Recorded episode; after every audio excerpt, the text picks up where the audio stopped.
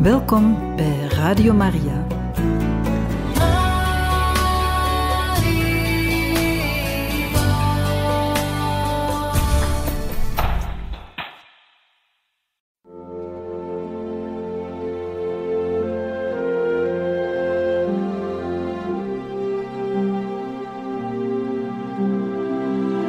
Beste luisteraars van Radio Maria, welkom bij het programma Catechismus.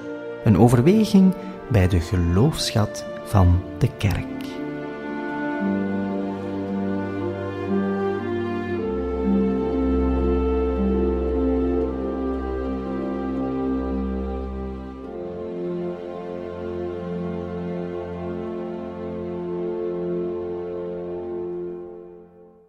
Welkom in ons programma Catechismus, beste luisteraars van Radio Maria. Vandaag luisteren we verder naar de catechese-reeks over het testament van Jezus. We luisteren naar de tweede aflevering. Deze wordt ook gebracht door pater Gérard Denis. Dierbare luisteraars van Radio Maria,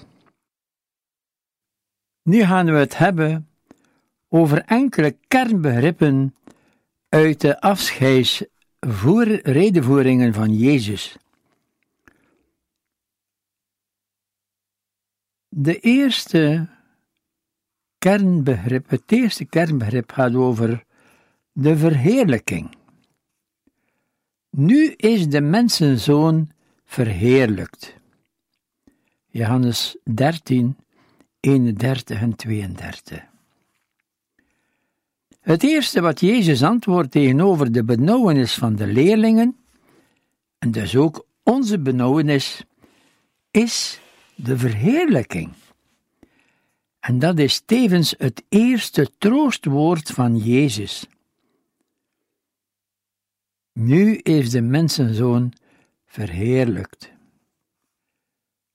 En dat komt veelvoudig, veelvuldig voor in het Evangelie van Sint Jan. We hebben zijn heerlijkheid aanschouwd. 1.14 en hij openbaart ook zijn heerlijkheid bij het wijnwonder te Cana. En dan ook nog, Vader, verheerlijkt uw Zoon. Hoofdstuk 17, 1. En hier betekent het, alles wat gaat gebeuren, is geen noodlot, geen fataal drama, maar de bekroning van Jezus' werk. Hij heeft dit alles aanvaard, het zelf gewild, omdat het de wil is van de Vader. Jezus' lijden en dood moet niet beschouwd worden in de opvatting van Johannes en zijn gemeente als een onvermijdelijke afloop van zijn leven. Hij heeft dit zelf gewild in gehoorzaamheid aan zijn vader. Het overkomt hem niet noodgedwongen. Hij wil het zelf.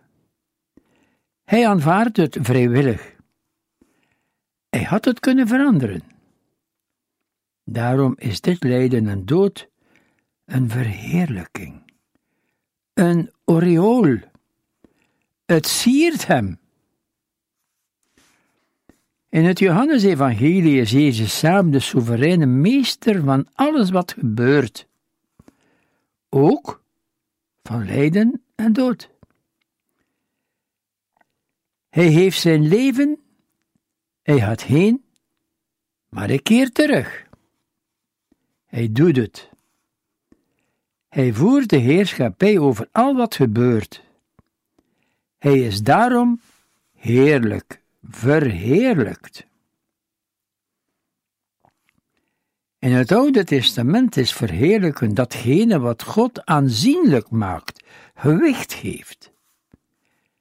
Heerlijk is iemand die het voor het zeggen heeft.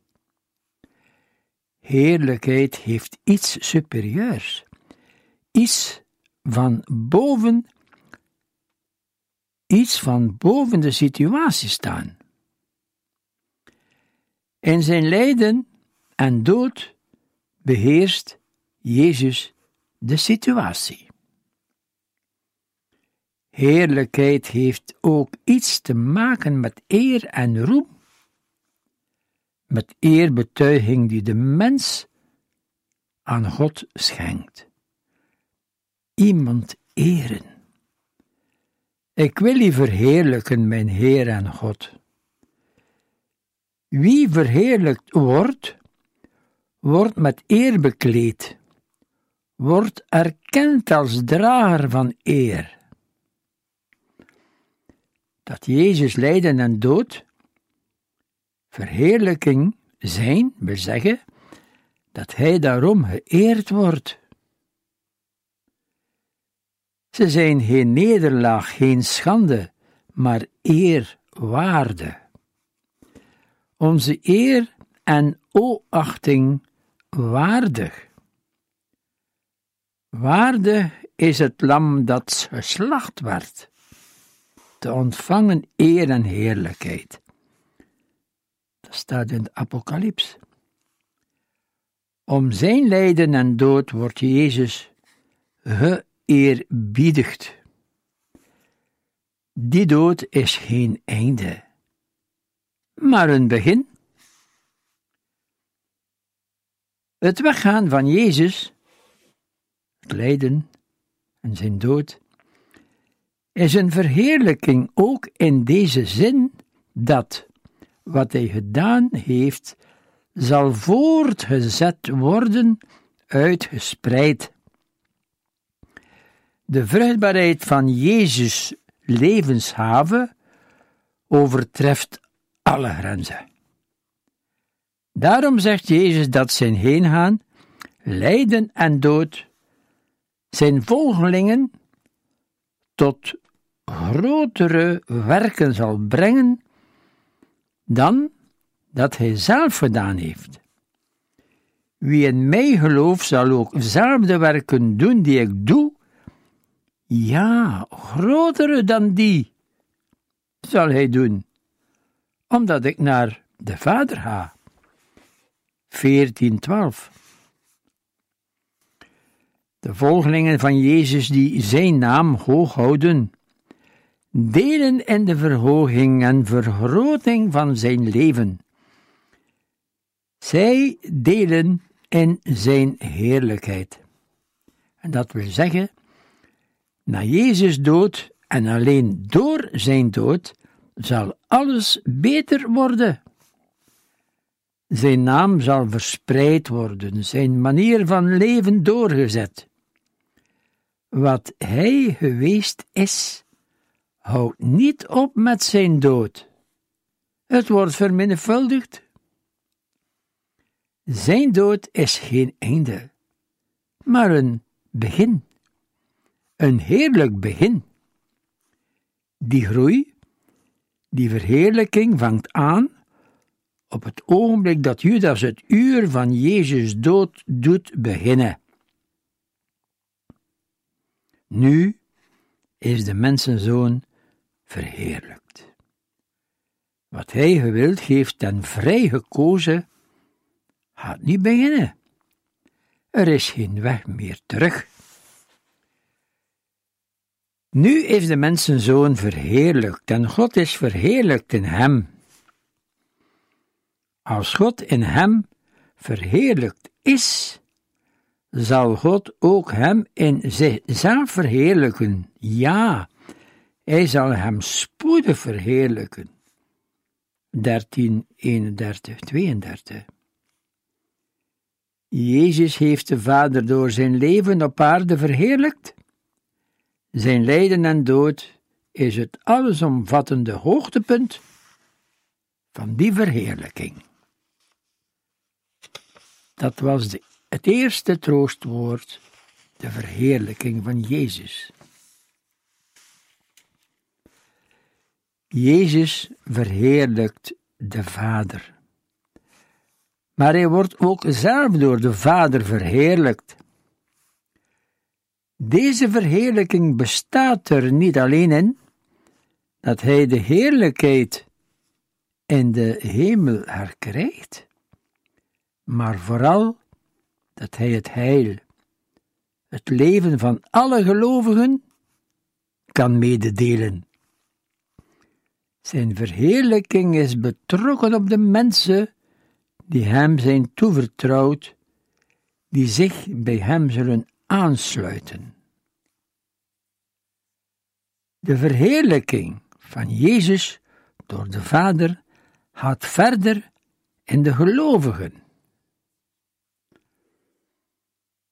Ieder van ons, in en door ons, wil Jezus de Vader verheerlijken. En dit gebeurt omdat wij Hem volgen in ons dagelijks levenswijze. En om even erover na te denken, kunnen we het volgende zeggen. In dit duistere uur spreekt Jezus van zijn verheerlijking. Dit wijst ons op de verborgen zin van het lijden. Het onbegrijpelijke lijden. Wat wij zinloos en absurd noemen, noemt Jezus verheerlijking. Het verheerlijkt God. Het is een heerlijkheid voor degene die lijdt. We zullen het daarom, of we kunnen ons de vraag stellen, we zullen het waarom van het lijden nooit achterhalen. Maar als we gelovend naar Jezus blijven kijken in de duistere momenten van ons leven, dan zullen we iets ervaren van Gods heerlijkheid. Er komt over ons angstig gemoed een stille vrede en de zekerheid dat God alles ten goede leidt. Wij moeten het lijden niet zoeken. Wij moeten het bestrijden met alle macht. Maar door het onvermijdelijk lijden te aanvaarden en te dragen met Jezus, kunnen wij God verheerlijken en valt over ons een glans van Gods heerlijkheid. Wij hebben zijn heerlijkheid aanschouwd. Johannes 1:14. De leerlingen, Jezus en zijn gemeente, hebben de heerlijkheid van het woord aanschouwd. In het Oude Testament duidt het woord heerlijkheid op de aanwezigheid van Yahweh. Wie God aanschouwt, ziet zijn heerlijkheid. Exodus 24, 10. Die heerlijkheid vervult de tent waarin Yahweh woont. Die tent manifesteerde de heerlijkheid van Yahweh. En later vervulde de heerlijkheid de tempel en het heelal is de bode van Gods heerlijkheid. Jesaja 60, 1 en Psalm 29. De getuigen hebben die korte glorie belichaamd gezien in het vlees geworden woord. De lichtglans van God, die zich telkens weer geopenbaard heeft in de geschiedenis, is tenslotte te aanschouwen en te erkennen geweest in het woord dat onder de mensen is komen wonen. In het woord was Gods glorie te zien Het was de weerspiegeling van God, diens beeld en gelijkenis. Jezus splendor patris candor lucis eterne. Jezus, glans van de Vader, verblinde de luister van het eeuwige licht. Jezus blijft ook in zijn uur de weerspiegeling van Gods eeuwig licht. De honderd man bij het kruis van Jezus had die afglans bemerkt. En daarom zei hij: Deze mens was waarlijk de zoon van God. Dat getuigde hij. Dat was de eerste, het eerste troostwoord. Nu is de mensenzoon verheerlijkt.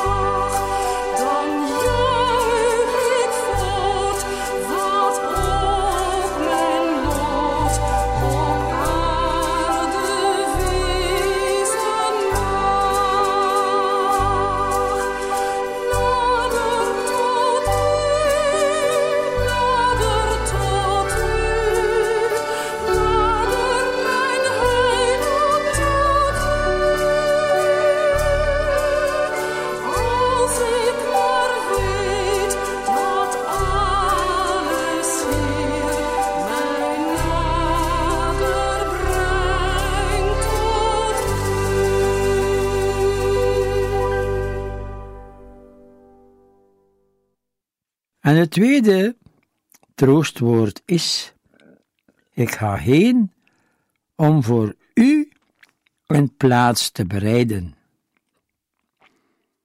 Ik ga heen om u een plaats te bereiden en ik kom terug om u op te nemen bij mij. Tweede troostwoord. Ik ga heen om voor u een plaats te bereiden, 14, 2 en 3. Dit wil allereerst zeggen dat het weggaan van Jezus heen eigenlijk weggaan is, geen definitief einde. Zijn dood, dus zijn heengaan, is niet een uiterste, geen eindpunt. Jezus blijft na de dood en door de dood heen. Hij is ergens bij de Vader. 1412. En de Vader. 1410 en 11. Opdat ook gij zult zijn waar ik ben. En de leerlingen. Hij keert terug. 1403, 1428. De leerlingen zullen hem zien. 1419. Hij gaat voor de leerlingen een plaats bereiden. Hij keert dan terug, opdat ook zij zouden zijn waar hij is. Hoofdstuk 14, 2 en 3. Mooie tekst die vaak gebruikt wordt bij een uitvaartliturgie.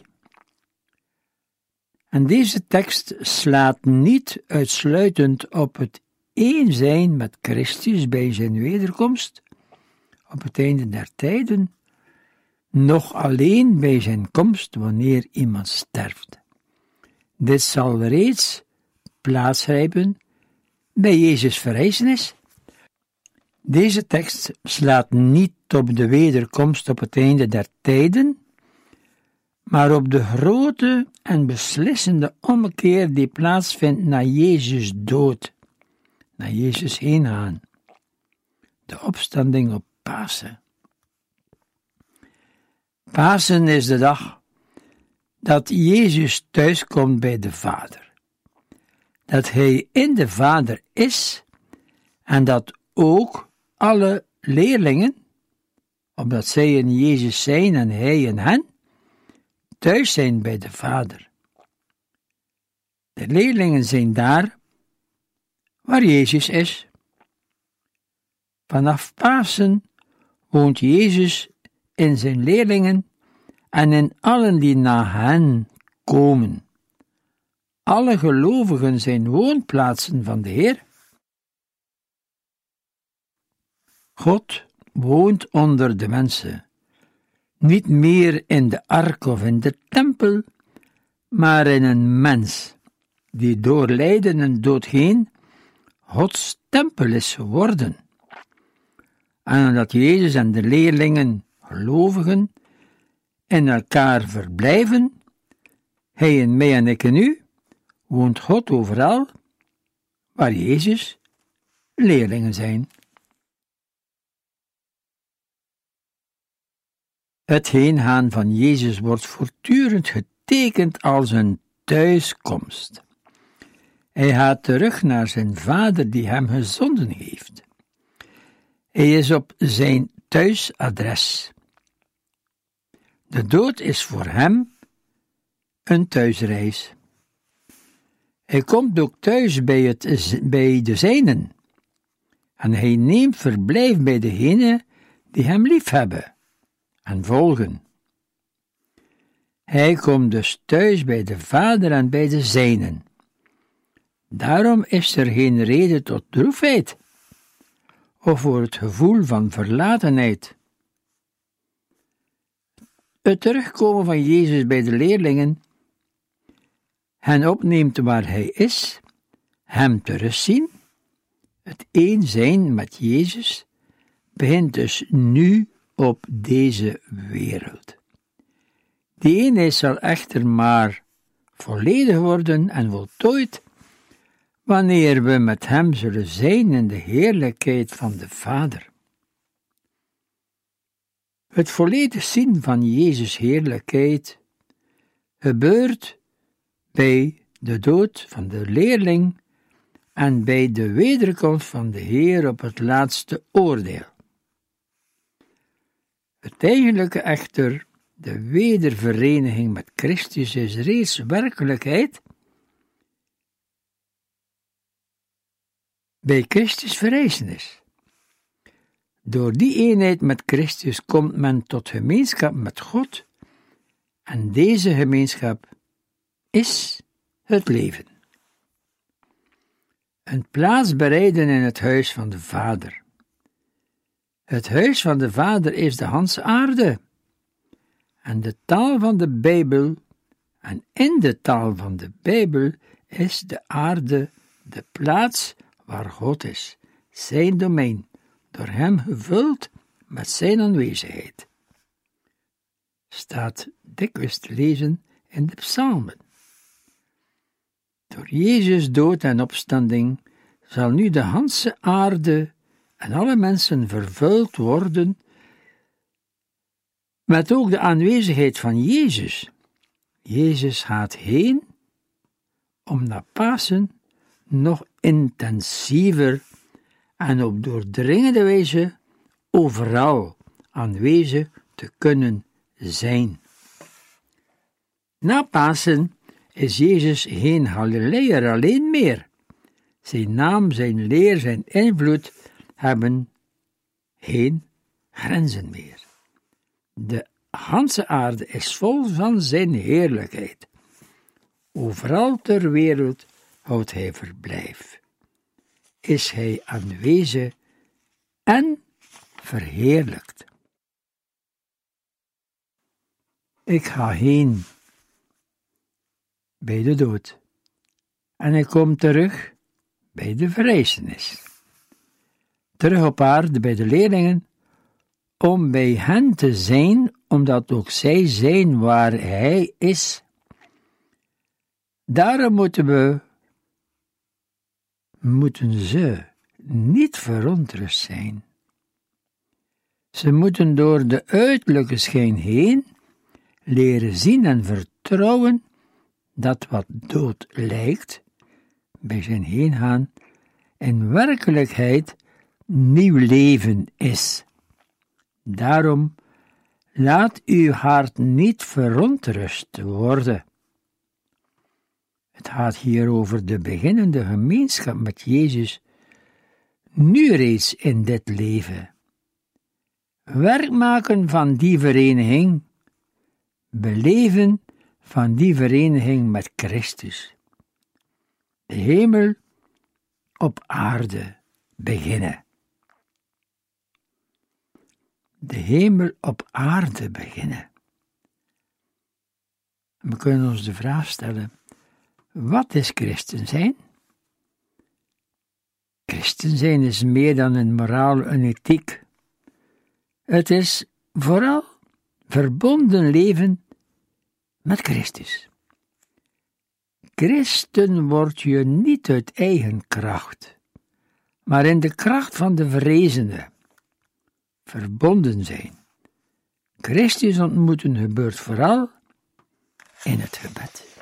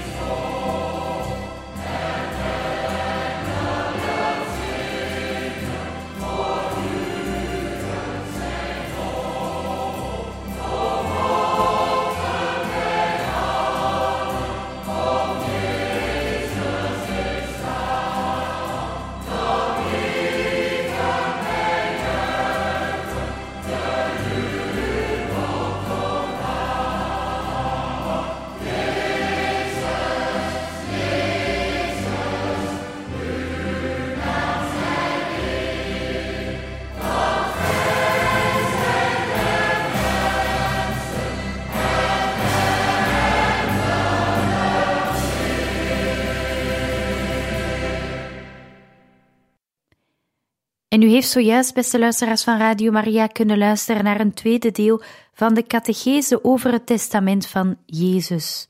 In een volgende aflevering zullen we luisteren naar een derde aflevering. Deze catechese over het testament van Jezus werd gebracht door Pater Gerard Denis.